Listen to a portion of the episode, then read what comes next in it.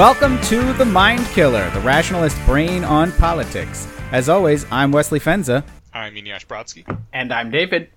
All right, we have one piece of feedback from the last episode. Uh, desting kinda- him. What's that? Oh wait, no, the rest are uh, follow-up stories. Yeah, that's follow. mind. This fe- feedback and follow ups are different. Uh, so our our feedback is from desting him from the Discord, um, who pointed out. I think last episode we had, we had mentioned that the the Senate had passed an infrastructure bill, and then we're debating a uh, you know the bigger three point five trillion dollar bill, which is it's apparently what it's called. Um, and we were all like, oh, yeah, I mean, the smaller infrastructure bill, that seems like mostly good stuff, I guess. Um, and he was pointing out that it's, it's really not because what it's doing is funding a lot of infrastructure um, that is unsustainable. Uh, and he pointed to an article by Strong Towns that we will link to in the show notes. Um, Strong Towns, their whole basically thesis, if uh, if you've ever read that book, um, and they also have a podcast and a, and a blog, their whole thesis is that towns build too much infrastructure um, and then get, or they build out too much in general, and then all the infrastructure that's necessary for all that building out is a drain on the town um, and that what a lot of towns should do is actually um, decrease their footprint, focus on their their core center area, um, and only have properties where they can actually sustainably pay for the infrastructure just based on the taxes they're already collecting. Um, which is, uh, you know, I find it's a pretty persuasive point. I like to, when I uh, do stuff in my town, I try to keep that in mind. Uh, so I think that's a good, a good comment that uh, not infrastructure, infrastructure, roads and bridges and stuff like that all uh, comes with long-term costs that maybe we shouldn't be incurring. Yeah, and maybe we should focus on, oh, I don't know, developing some sort of technology that I don't know. You could maybe say drive around your town and then maybe I don't know fly to other towns or cities. I, I don't think it's the What, intra what I'm or inter. what I'm saying is that flying cars is infrastructure, and that if we really wanted an infrastructure bill, we would we would write a bill abolishing the FAA. Okay, so I'm with you on flying cars are awesome, and we should abolish the FAA. I don't think flying cars themselves count as infrastructure, though, and I think the towns specifically have issues with their internal infrastructure and not intertown roads. I'm sorry, it is actually against our bylaws to debate what's infrastructure and what's not on the podcast. so I'm gonna have to cut off this conversation.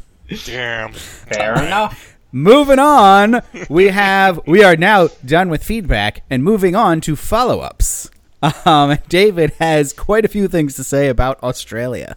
Yeah. So, uh, in our last episode, Wes um, mentioned how the uh, marginal revolution story about Australia um, uh, enforcing its lockdowns with the military was kind of overblown. And he was not wrong in that one specific case. Uh, But since then, Australia has gone about proving that even though that one specific case was a mite overblown, in general they're still being aggressively totalitarian. So, uh, just as a quick recap of what they've been doing, uh, the New South Wales government has started using COVID restrictions as an excuse to monitor and limit people's alcohol intakes. Uh, they have implemented check-in apps f- um, uh, to see whether people were complying with their quarantines, and approximately immediately, uh, the police started using that uh, app data for investigative purposes. No, surely not. Yeah, and Police would never do the such a government is deliberately creating a shortage of at-home tests explicitly as a punitive measure, measure to try to increase vaccine uptake.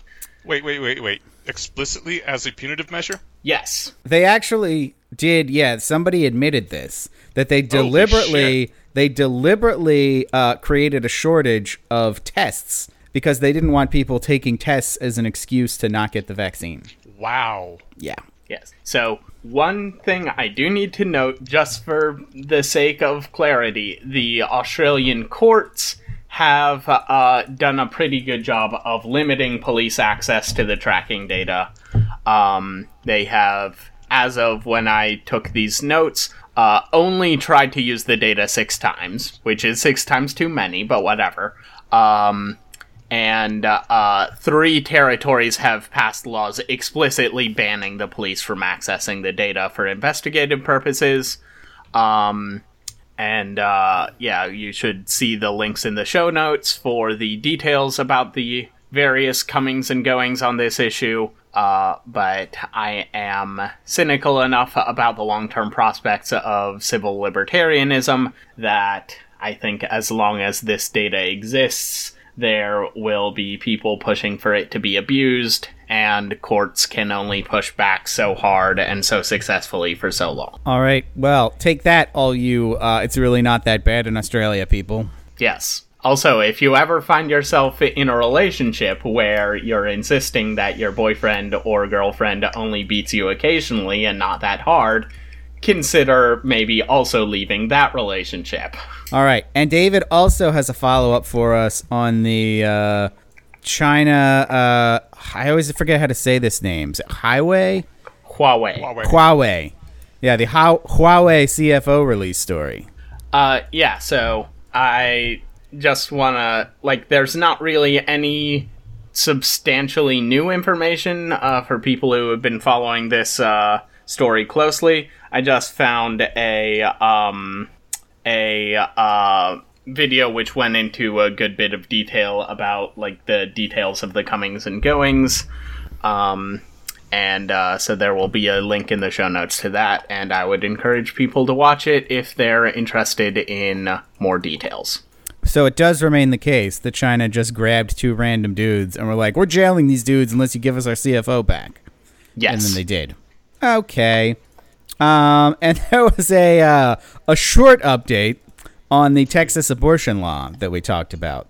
Um, last episode, we talked about how the Justice Department was suing the state of Texas um, to see if that was an okay defendant. Um, a district judge granted an injunction, and then two days later, the Fifth Circuit struck it down. So basically, in the same situation there. Uh, possibly will be heard by the Supreme Court, but probably not. Okay, now on to the new news. Yay! um, uh, first story is the Facebook whistleblower. Um, somebody, former Facebook employee, uh, released a bunch of documents and internal memos and stuff from Facebook showing basically as stuff that I already knew, that I thought everybody already knew, which is that social media is like bad for you in a lot of ways. Um, and now Yeah. Facebook knew this too. Um, the the headline that people were splashing around a lot was that uh, it, they took surveys that showed uh, Instagram was negative for women's body image. Um, but the funny part is that what they don't tell you is that those surveys showed that Instagram's was rated positive on every other issue, including body image for teen boys. Um, because it's it was yeah it was, it was surveyed were teen boys and teen girls. So teen boys they asked um about like 10 different things like problematic social media use, anxiety, social comparison, sleep, FOMO they asked about, family stress, eating issues, loneliness, body image, financial stress, sadness, and um, something called SSI. I don't know what that is. But it was net positive on everything except body image for teen girls. Uh, so what, what their internal data actually showed was that like Instagram's pretty great for teens, um, except in this one area, uh, which probably you didn't read about because that didn't doesn't fit the narrative. But that is just uh, Instagram. Facebook That's just is still absolutely terrible. I mean, I think Instagram is probably terrible too. Uh, it's certainly terrible for me, but Are you on Instagram? I I have an Instagram. I don't really use it. Why is it terrible for you? Oh, it's just uh vapid. I don't know. It's like Why don't you not use it then? I do not use it. Oh, I just well then, I just said I don't use it. You're fine. It's not terrible for you. It's neutral for you. Yeah, it, Okay. it was terrible for me when I used it. Ah, gotcha. Um, Okay. Same deal with Facebook. Like I just ba- barely use Facebook anymore because I was like, oh god, I hate this. Mm-hmm. Um, the Congress, of course, immediately had to have a hearing about it, and now they're all howling about how we need to regulate Facebook, and nobody has any actual plan to do this in any productive way. Um, but they're you know grandstanding about it. the thing I, I find this really stupid because every okay I, I, I pulled out this quote from a 60 minutes interview i think i pulled this out could have been someone else because my initial is in front of it but i remember That seeing this sounds and, like something you would do. Okay the whistleblower said that zuckerberg has allowed choices to be made where the side effects of those choices are that hateful and polarizing content get more distribution which is like four steps removed from anything that anyone gives should give any fucks about, right? Yeah. Like he allowed choices to be made right away should be a giant red flag that you're about to say something of no importance whatsoever. Uh, but How dare you let people make choices? I know, right? Um, but the the thing that I find um, really dumb about this whole thing is people are acting like Facebook is some kind of moral crisis when all that is really going on here is um, the political apparatus wants more censorship powers. They, they want a, a they know what a huge platform the social media is, and they want the ability to control it and to say what they want to say, and basically act as an arm of the official government propaganda which I absolutely hate. I, I think social media is terrible, and honestly, I think the world would be better if we literally made like Facebook, Twitter, most social media illegal, um, with I don't know, maybe not death penalty, but really harsh penalties, so that really, if you have anything to to death say, if you join Facebook. you know, I'm not saying I'm against it, but I'm not quite for it yet. Uh, but like, if you have something to say, go out there and get your own shitty blog that everyone is going to ignore, just like everyone else, right? That is the way the world worked when the internet didn't suck, and it was great. Uh, and uh, barring that, the other option should be just f- hands fucking off. Uh, I, I this medium area where everybody is on these social platforms and they are used as propaganda arms where the government can censor things that it dislikes is the worst possible world, and I don't like it, sir. I don't think we should be making uh, social media illegal. Uh, so let me just say that now. Mm, I'll convince you eventually. Well, if you do it, you'll probably do it on social media. Not wrong. But I think, especially Facebook, like Facebook, I don't know. It's it's a thing now. I don't know if it's going to be super popular in 20 years. You know, people are. I think they've got they've they've basically gotten everyone they can get. Um, but everyone like, you know, everyone in my social circle used to be on Facebook constantly. Now it's like nobody uses it anymore. So I don't know. I don't even know how big a problem this is. Uh, but anyway, yes, I think they should just leave it alone and let people do what they want. And if that means they're, they want to spread misinformation, they should be allowed to spread misinformation. I yes, I agree. People are yeah. They, yeah. they they wouldn't be monitoring what you say on you know telephone calls, even if they're big conference calls with lots of people. Um, so they shouldn't be doing this either. Exactly. Oh, and uh, David has a follow up Facebook story for us. Uh, yeah, so on an actually seriously unrelated note to the whistleblower, uh, Facebook and Facebook owned apps suffered a worldwide outage for like six hours on Friday, I think. Uh, Um, that's just what they want you to think, man. It was really so you couldn't share the story about the whistleblower. Ah, and about how Jeffrey Epstein didn't kill himself. yeah, I'm gonna go ahead and go out on a limb here and say that's fake news. But, uh, I mean, it wasn't in Facebook's business interest to be out for like eight hours. Of course it was. Um, yeah. Uh, yeah, this was on October 5th, which was last Tuesday.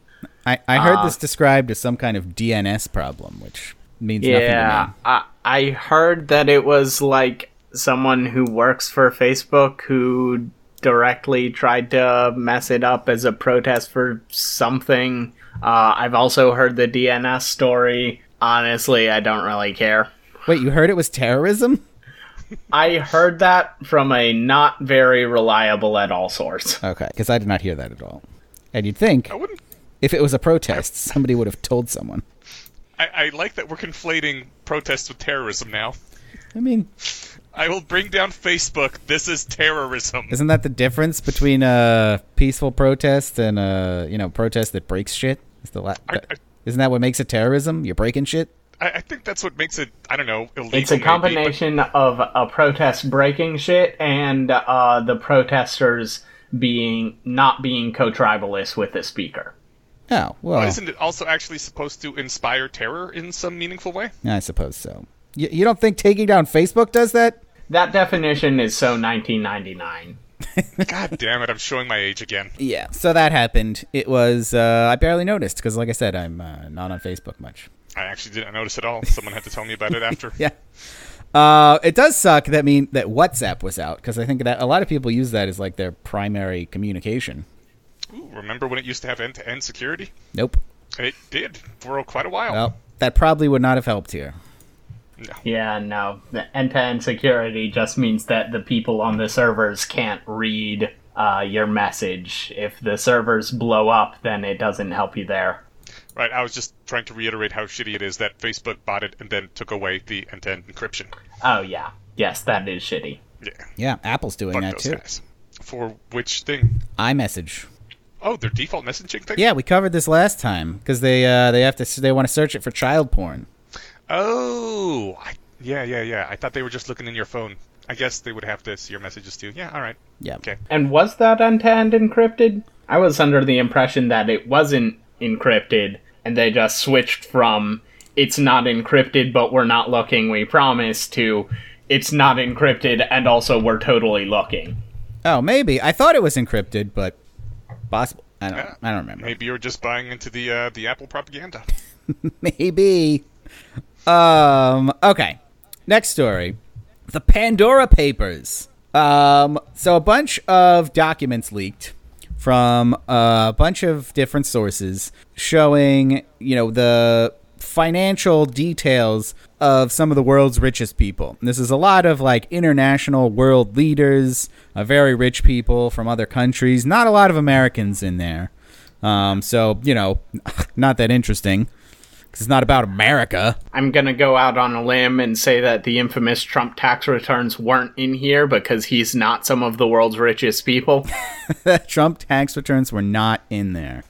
Um, but there are some fun America connections, like that apparently lots and lots, lots of trusts from rich people are made in South Dakota. Um, because apparently South Dakota has really favorable rules around secrecy and access to the trust by creditors. And a lot of rich people are using trusts to hide their money because they're a lot less regulated than banks. Um, and I found this great quote from the uh, Republican chairman of South Dakota's Senate Judiciary Committee, Gene Abdallah, said in tw 2007 about the trust rules. He just said nobody understands any of them.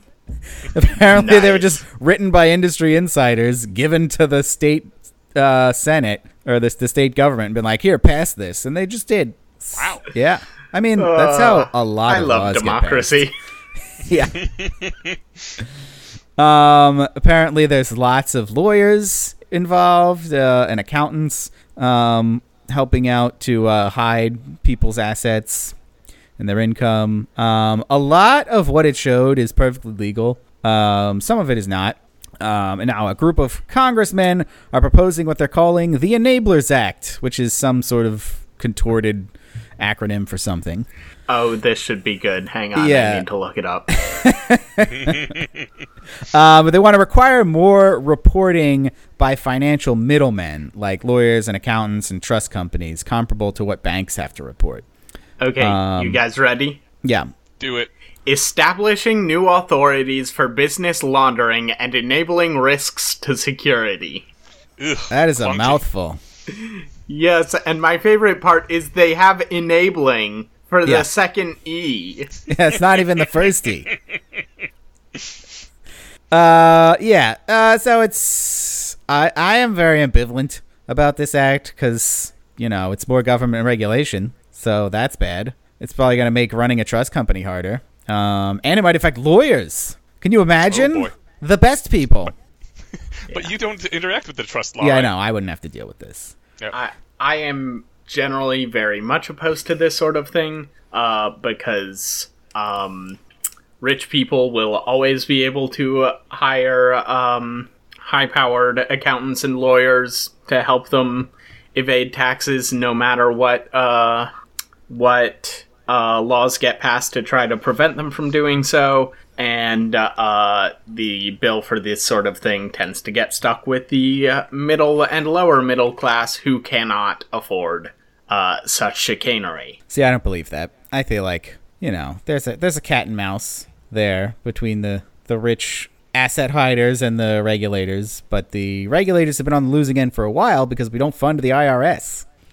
Uh, I think if you funded the IRS, you'd catch a lot more tax cheats. Yeah, except rich people and poor people are audited at roughly the same rates by the IRS, which doesn't sound like you have a funding problem. It sounds like you have an incentives problem. Well, should fix that too.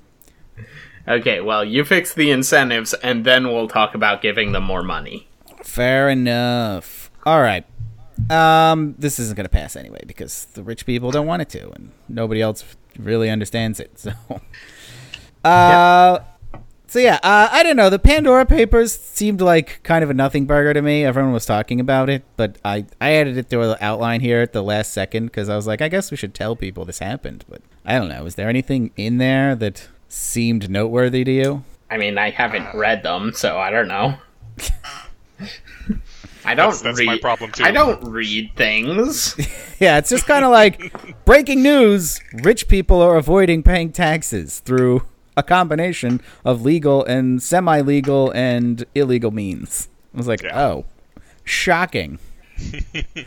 uh, so yeah, I guess this is a reminder: rich people don't pay a lot of taxes. I mean, they do pay, they do pay a lot of taxes. They just don't pay as much taxes as they would if they abided by the spirit of the law. That's true. Rich people do actually pay lots of taxes. Uh, all right, David, you have a story for us about Missouri. Yeah, so uh, Missouri State uh, murdered a mentally handicapped person uh, because he murdered some other people, which is bad, but also states murdering people is also bad. Um, fun twist for this one. Uh, the perfidious Roman asked him asked uh, Missouri State to show leniency. So maybe the man that they uh, that Missouri State murdered was part of the popish conspiracy with the devil. Uh, Um, now, when you say perfidious Roman, you're referring to the Pope. Is that correct? Yes. Yes, I am. And uh, they didn't listen? No, they didn't. My God. What's the world coming to where even the Pope can't stop states from executing people? Why is the Pope trying to stick his dick in a foreign country's internal affairs anyway? Uh, because as much as I have issues with uh, Catholics and Catholicism, they do have a fairly consistent principled opposition to the death penalty. Oh, okay. Well, that that part's kind of good, I guess. But also, I don't know, stay out of other people's internal politics, maybe. Well, Like, does he does he protest every single state execution around the world? I hope so. Yeah, I mean, he's against it. I don't know if he, like, makes any phone calls about it. Yeah, but I'm I'm pretty sure that uh, Missouri does have uh, quite a bit of or quite a big Catholic population because they're formerly French. Um, so like it would make sense if maybe the Pope had more pull with Missouri voters and therefore Missouri politicians than he did with oh I don't know like Montana. Montana doesn't give a shit about anybody. yeah. Fucking Montana. Uh, all right. Well, that sucks. Um, Yeah. We should probably stop executing people because it's dumb and doesn't do anything. Yeah. All right. Uh, Eneasz, Yes. you have a local story for us. And by local, I mean local to you in Colorado.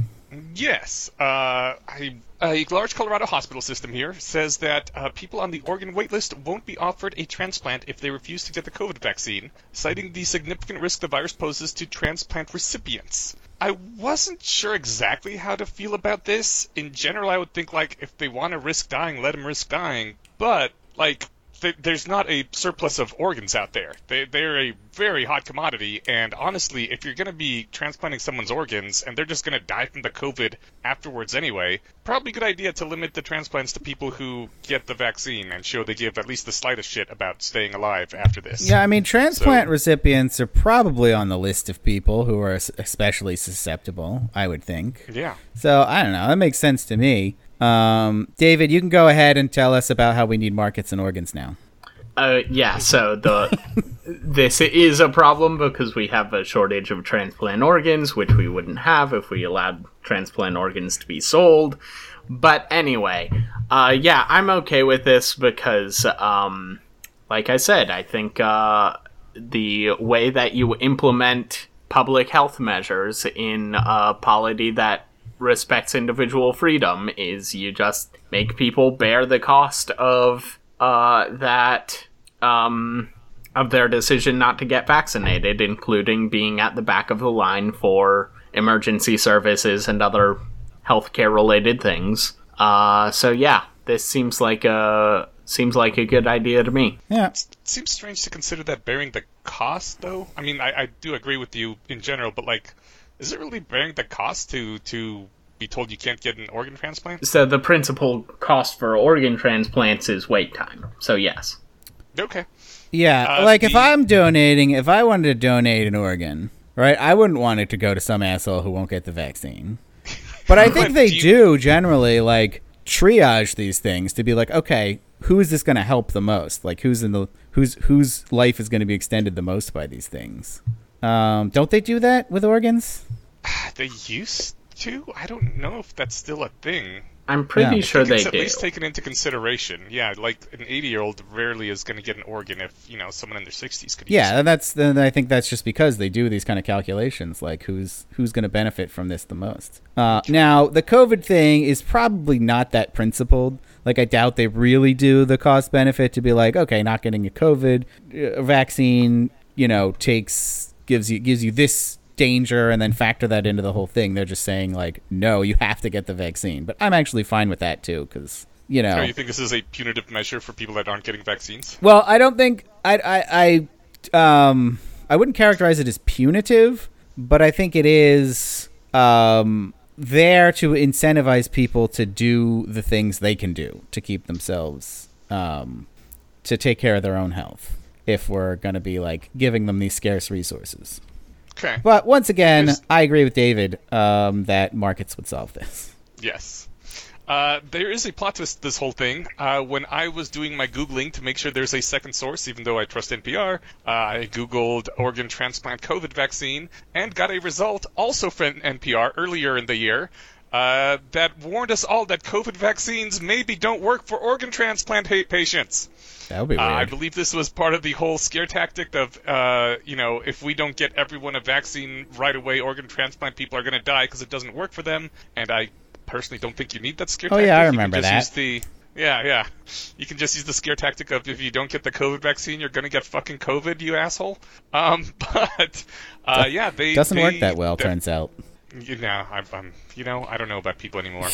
but yeah, that I thought it was that was a disingenuous bullshit thing because uh, googling a little further, they were mostly wrong about that too. Uh, the the organ plant transplant recipients are actually significantly protected by the vaccine, and the fact that they first, you know. mm, Ran this article about how they might not work well for organ transplant people, and then running this whole "you have to get the vaccine if you're an organ transplant" thing struck me as very much reporting whatever is uh, an argument of soldiers thing, reporting whatever your your side wants to be out there without being terribly concerned about how accurate anything is. Uh, I believe that's uh, simulacrum uh, level three at least.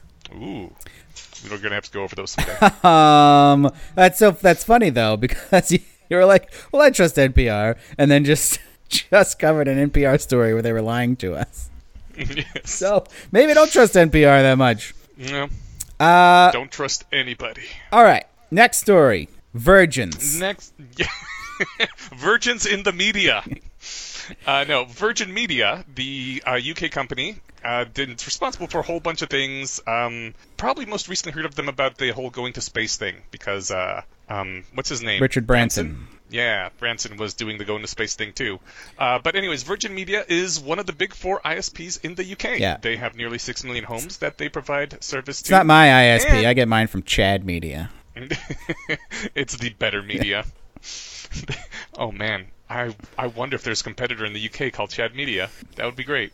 Um, sounds like something a small startup would do. Anyways, Million dollar ideas here, people. You're welcome. I wish we could get a tiny cut of that if it works out, but it's it's. I'm I'm gonna continue with my story. Thanks for interrupting me again. um, Virgin Media is secretly operating its own blacklist of sites um, that offer VPNs or VPN reviews, which is crazy because this is a level of censorship that the government doesn't even require of them. And we all know that the UK does not have rules, uh, free speech protections, and they're actually pretty darn big about censoring things that they don't want their citizens to know about. But they they don't yet have a um, a VPN restriction order on the government, which uh, VPNs are a common way to get around censorship on the internet. And so this Virgin Media is just going out there and preemptively licking boots before they even have to. So, if you already have a VPN in the UK, but Virgin Media is your ISP, can you not access it, or is this just blocking sites to like learn about VPNs? Uh, I it was uh, blocking NordVPN specifically, which is the one I know about because I listen to podcasts. um, I don't know if you already have it. If you could, I would assume you could still get around things because you have the VPN, but I don't know. Haven't uh, haven't actually tried myself. Uh, yeah, that sucks. Um, I don't know why they would do that, since I don't think it affects their profits at all if someone uses a VPN. They just love censorship, man. I guess so. Well, uh. Richard Branson, do something. Be the Chad Media you want to see in the world. Is he still in charge? As he retired? Oh, I don't know. I assumed that he had retired at this point. He's, he's just running Virgin Galactic. yeah, Seems likely. Um, they do now. all right. Well, get it together, Virgin. Yeah. Uh, Stop being such a virgin. uh, all right. Next story is about our global minimum tax. Yes, which does not exist yet, but what's um, coming. a- uh, well, we'll see. A large number of um, politicians, people in the world, uh, policy wonks, all kind of want a global minimum corporate tax rate because a lot of corporate revenue nowadays comes from things that are not really localized to any particular area, like um, IP and patent uh, royalties, things like that. And uh, there are countries out there that don't really tax corporations very much. Uh, most famously in the English-speaking world, Ireland uh, really boosted their economy a ton by being like, hey, corporations, we're going to tax you almost nothing. And every corporation that wanted to do business in Europe was like, fuck yeah, we're incorporating in Ireland now. Uh, so some people didn't like that too much, uh, specifically the governments of countries that aren't Ireland.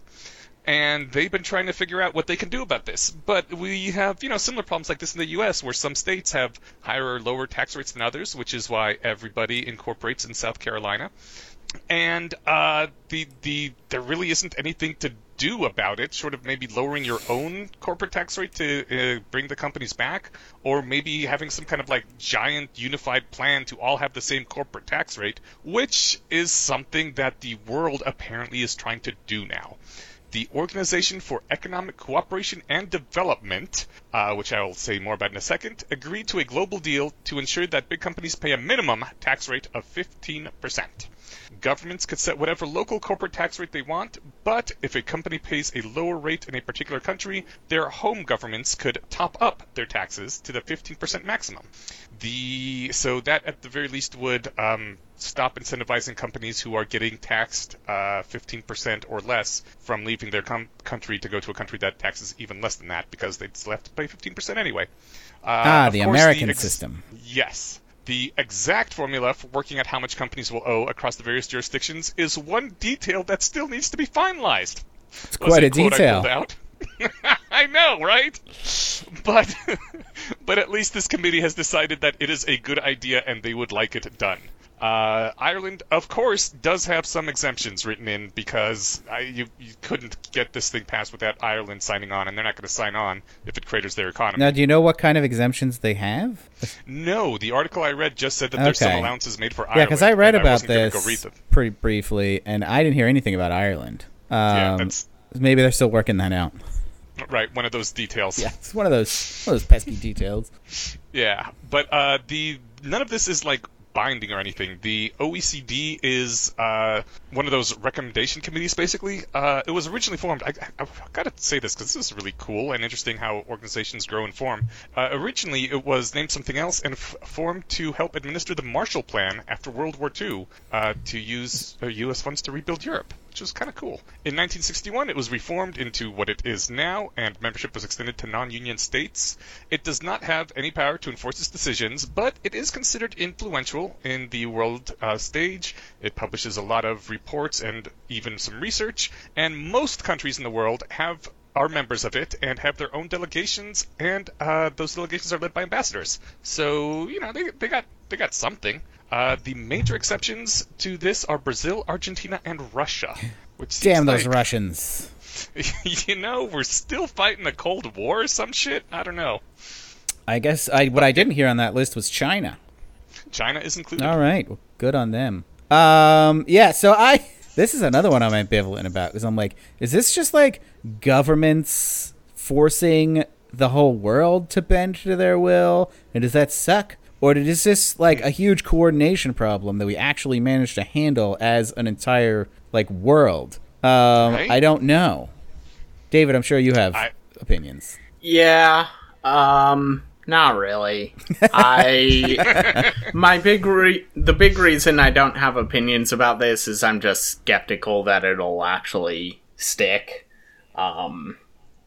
Yeah. Yeah, it, it's really, really easy to say, hey, we should solve this coordination problem, and much, much harder to actually get people to solve the coordination problem. Uh, if this does turn out to be more than the nothing burger I expect it to be, then I will be fairly upset about that, because. I do not think corporate tax rates are good things because corporations tend to do good things and therefore when you tax them you have less of them. But uh yeah, I at the moment I'm I just don't think this is going to go anywhere. Well, here's what I'm worried about because I think uh, Honduras is an OECD member. Uh, so that means this would apply to Prospera. Ooh, maybe they'll carve out an exemption for that. I hope so because they're uh, one of their big draws is their 10% tax rate. Yeah.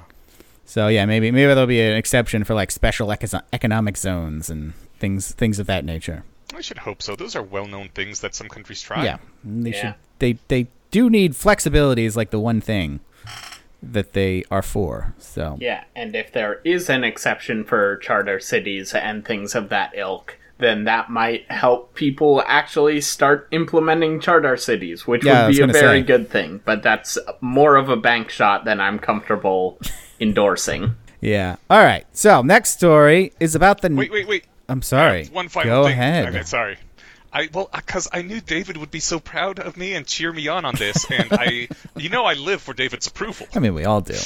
You're right, yeah. So, uh, an article that I read about this said specifically the minimum tax will generate 150 billion in additional global tax revenues annually.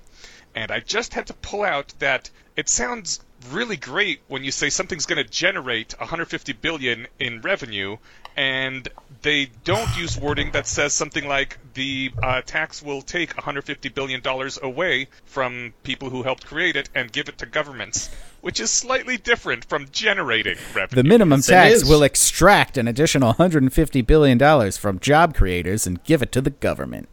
You don't even have to say job creators. Just say, you know, it's going to take money from some people and give it to other people. That that's much more accurate than generating it. That is true. It's generating nothing. Yes. All right. Next story is about the Nobel Prize. Oh yes, okay, me again.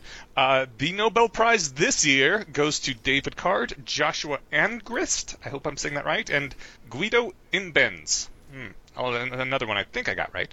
Uh, the uh, the prize itself is mainly being uh, hailed by economists as saying it's great because it was uh, the, these people pioneered the way for doing econ analysis on natural experiment situations in a way that people hadn't done before. Uh, and at least two people I saw called this the credibility revolution in capital C, capital R. So I guess that's what it's known as in the field. Kind of cool. Uh, so I kind of wanted to throw that out there. That's always neat. Is that like the Uh, opposite but- of the uh, replication crisis? It is literally the opposite of that, yes.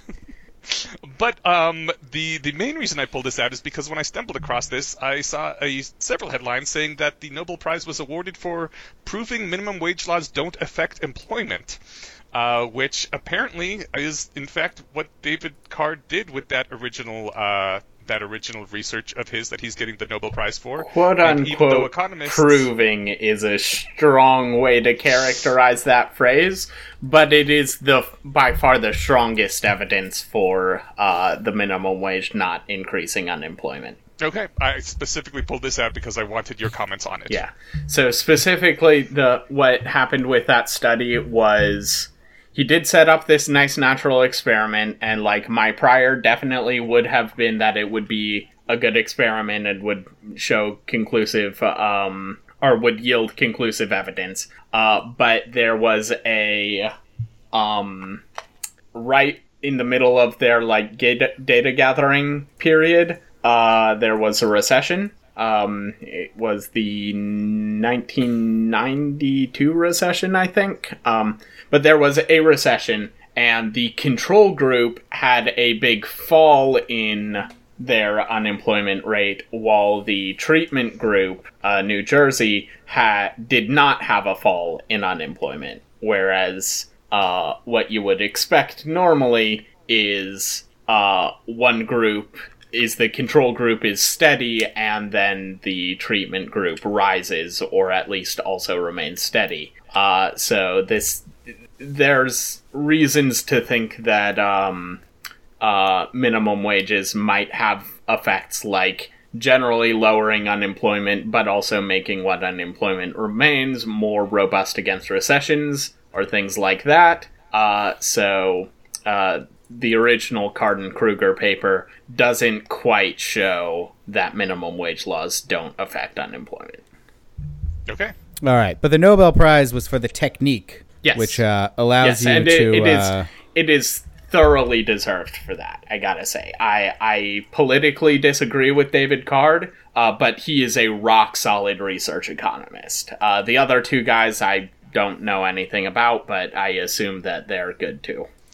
One final note before we continue. Uh, I guess I don't know if I should say this, but I always feel like I don't hear this very often. I've only heard it once, and it struck me as interesting. Uh, the Nobel Peace, the ah, not Peace Prize, the Nobel Prize for Economics is not technically a Nobel Prize, Yeah. but it is awarded at the same time. And Yeah, Yeah. yeah, no, it's the like, uh, the Economic Prize in honor of Nobel or something. It's awarded at the same time and in the Yeah. same area, and basically uh, accepted as basically the same thing. basically someone else who was also rich and Swedish uh, thought, "Hey, you know the the Nobel prizes are great, but there really should be one for economics." And so he went to the Nobel Committee and said, "Hey, how much money would I need to give you guys to add a Nobel Prize in economics?" And they s- set a number, and he signed a check, and now there's a Nobel Prize in economics. but it's but it but it's called something else. Yeah, it's named after the guy who signed the check. Okay, but it's the Nobel Committee that gives it out. Yeah. Oh, all right. Um, Seem, seems legit to me. A committee that it's basically legit, just a weird technicality. Um, all right. Well, we're gonna stop talking about this now because next on the list is happy news. It's the News. it's the Sveriges Riksbank Prize in Economic Sciences in memory of Alfred Nobel. well, all right. and it then. is administered by the Nobel Foundation. all right. Well, as long as the Nobel Foundation gives it out, it's the same thing. Yes. All right. Anyway, happy news. Good news, everyone! Um, first happy news is that the World Health Organization finally did something good and approved a malaria vaccine. Uh, we actually talked about this malaria vaccine a few episodes ago. That it looked promising. It seemed like it was really good, um, and it has been approved by the WHO, which means that it will probably actually make it into people's arms. Um, it's not a, it's not you know the, it's not the ideal vaccine. It's certainly it's not even the best one in development. Um, but it does provide a thirty percent reduction in severe malaria in children, um, who are the bulk of people who die from malaria. Uh, so it's uh, very good. Thirty percent is a lot. Yeah. Um, I, and I, I, I was hearing the story about this, I didn't realize that malaria primarily affects children. Um, mostly because they say by the time they're adults, most people get it. Yeah. Um, and they're mostly immune. Oh. Yeah, the thing about malaria is it has chronic effects. Um, and uh, so if you get it uh, when you're still growing, then those chi- those chronic effects mess up your development, which has more long term consequences than getting it when you're an adult and just having to deal with the uh, chronic effects. Yeah. So it's like the opposite of chickenpox. Yeah. I'm glad we have a vaccine because the vaccines are awesome, and yeah, 30% is fucking. Yeah, and there's also other vaccines currently in development that are showing promising results. Um, one has like between 60 and 70 percent reduction. So let's hope that one works out too. Hell yeah. All right. Um, next story is from Eneasz.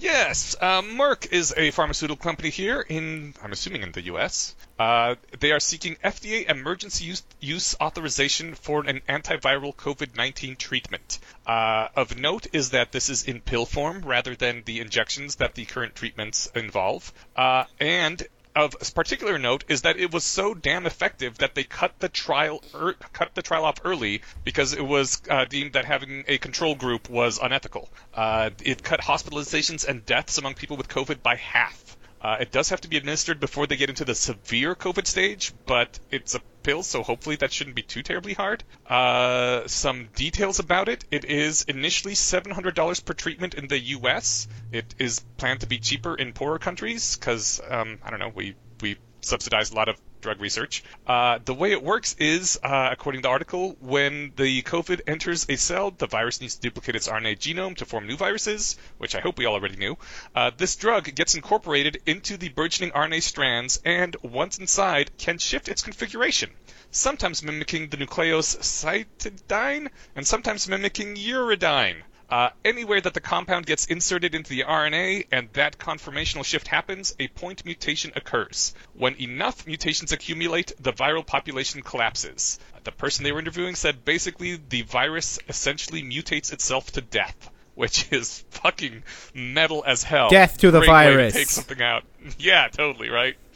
So yeah, that's uh, that is fucking amazing news. I am glad we have a way to cut our deaths in half by popping a few pills, and I'm looking forward to the FDA getting off their fucking asses. Don't worry, I'm sure they'll think about discussing it at their next regularly scheduled meeting. Yeah. Yeah, we'll probably have it approved no later than 2024. All right. Uh, But the good news is that we got more drugs. Yeah. Uh, all right. So, next happy news is from David.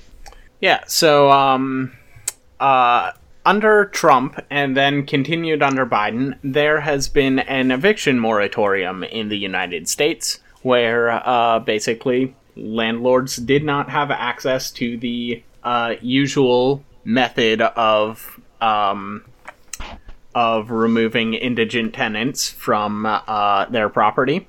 I think indigent is the right word, but I'm not sure. Um, It's indigent. Okay, and uh, it looked like this was going to be another one of those forever policies that never gets removed or changed because um, every time someone mentioned that, hey, this is super illegal and also probably not a very good idea, everyone would howl, well, now that we've done it for this long, we'll have to deal with a massive wave of evictions if we ever appeal it. And eventually, it was repealed uh, somehow, and there It was, was the no Supreme Court. It wasn't repealed. It was thrown out as unconstitutional. Oh, okay, cool. Yeah, so the Supreme Court uh, ruled it unconstitutional, which, to be clear, it totally was because, and uh, I cannot emphasize this enough, this was the CDC making it illegal for people to uh, get people that were uh, on their own private property off of their private property. Um, and there was no wave of evictions. Uh, and according to this Washington Post thing, uh, I have cited for this story, experts were confused. It's uh yeah, I feel like this is um the same thing Like I feel like these were all the same people who were saying that um, the um, the labor market would pick up as soon as we ended the uh, enhanced unemployment benefits.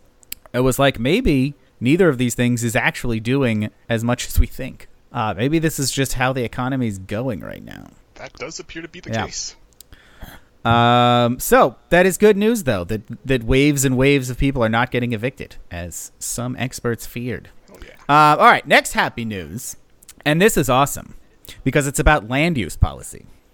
Um, so Vancouver, Canada, for those of us who you know are Americans, uh, is the least affordable housing market in North America, and there is an indigenous tribe of Canadians who has a reservation um, right outside of Vancouver, and they are developing a huge housing project of 11 towers and 6,000 units. And the NIMBYs can't do anything about it because it's a, an indigenous reservation. So, can we establish a Native American reservation in, oh, I don't know, Midtown Manhattan or perhaps the Bay Area? Would be nice, wouldn't it? Um, didn't they declare like half of Oklahoma to be indigenous land like a couple years ago? I remember something about that, but don't remember the details. Yeah. Um, we'll see if they can just start building like giant skyscrapers. Uh, but yeah, this is awesome because like this is just anyone should be able to do this, uh, but they can't. So, but these, uh, I'm just, I'm always happy when people find a way to get around zoning laws. Uh, and this, this Uh, is one of the best ways. Actually gonna? Do you think this is actually gonna happen? I mean, I don't see why not. There's no, there doesn't seem to be a legal way to stop it, and this is going to be hugely profitable for the developers and the tribe. Well, I, I, I don't know why it wouldn't get done. Um, I don't know, you know. I would just think because it's you know a a very difficult project, and those sometimes don't get off the ground unless there's someone who's had a lot of experience running it. Is there? Are they like involving? I don't want to say Trump, but someone with actual experience in real estate development. I mean, I assume they've hired someone to build it. Uh, I don't think they're they're they're building it themselves. It's not an Amish reservation. Okay, that could you know if this actually pans out, that would be awesome. I think it's just my my natural cynicism coming out, being like, oh, it's never going to happen. Good things don't happen in the Yeah, world. yeah. But they maybe. hired a, a firm called Revery Architecture, Nice. who probably Yeah, knows what they're doing. I am given to understand that at the top level governmental, um, or at the top governmental levels of Canada, there is quite a bit of white guilt around how their native population has been treated. Uh, I assume I assume that's justified because everyone has treated Native Americans like shit. Uh, but yeah, if Yimbys are ever going to get a W on the scoreboard in the near future, this is probably a pretty uh, likely time for it to happen because, yeah, the I'm given to understand that they have a lot of freedom to do whatever they want with their designated reservations, which is cool. Yeah, and this is only possible because of changes in Canadian law that happened in 2018 um, that allows uh, native populations uh, more control over their own land.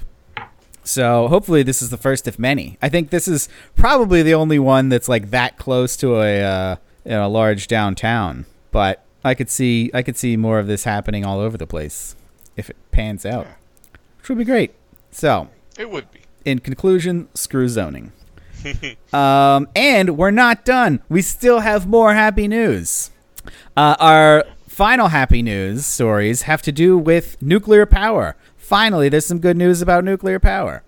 Um, the first one is that the UK government has released a plan to develop, deploy, and export nuclear fusion power, uh, which is not anything anyone's doing right now.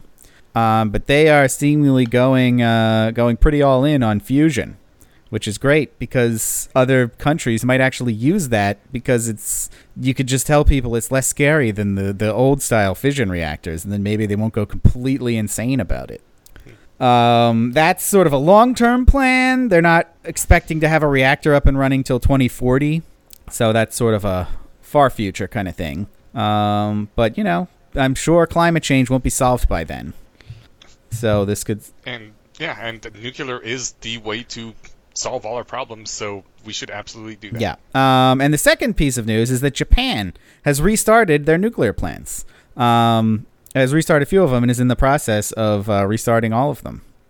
Um, which then they were all closed in 2011 after the Fukushima disaster. Yep. Friendly reminder just because we said the F word, uh, more people died in the radiophobic evacuation of Fukushima than actually died from radiation exposure by several thousand times, because several thousand people died in the evacuation and exactly one died from radiation exposure. Yeah. So it's kind of an overreaction there. Um, Little bit. But 10 years later, they are going back and restarting all the nuclear plants. Um, no, no word on yet yet if they're planning on building any more, but hopefully. Hey, do you think we could get some Indian reservations interested in building nuclear plants? Oh. Uh, Somehow, I think they would still be subject to all the shitty regulation. Oh. I feel like Got my hopes up for a I second. feel like developing nuclear power is not the kind of thing that they give uh, extra leeway on. It's more like you can open casinos, not like I think that sounds like quitter talk. Yeah, all right. So we have to get the wokes all uh, invested in this to be like, we have to let indigenous Americans, uh, you know, practice their own rule making and not be subject to these uh, white people's laws. yes, we absolutely Yeah. should, because either it'll work or it'll cause a civil war between the wokes and the greens, and that'll be hilarious. But but the real Greens like nuclear. well, sure, but those are a very vanishingly small minority of self identified greens. It's, it's too true. Okay, that is the end of the happy news. Yay. Now, you're not supposed to cheer for that, David. It's, it's, it's sad. Um, now we are on to troop deployments. I'm willing to put wave after wave of men at your disposal. As we all know, uh, politics is the mind killer and arguments are soldiers. So, in that spirit, we ask each of our hosts to send a soldier out onto the battlefield every episode, and we'll start with David. Yeah, so my troop deployment is going to get a little bit personal because uh, over this past fortnight, my uh, general practitioner, who is fantastic, was arrested for uh, conspiracy to acquire a controlled substance with intent to distribute. Oh, dear Uh, God. Yeah, so I don't want to talk about ongoing litigation, so I'll just leave that there as a framing device. And I will say that this uh, accusation is ridiculous for two reasons. One is it's obviously false, as anyone who has interacted with this doctor for more than five minutes would know. And the other reason is that even if it was true, who gives a shit?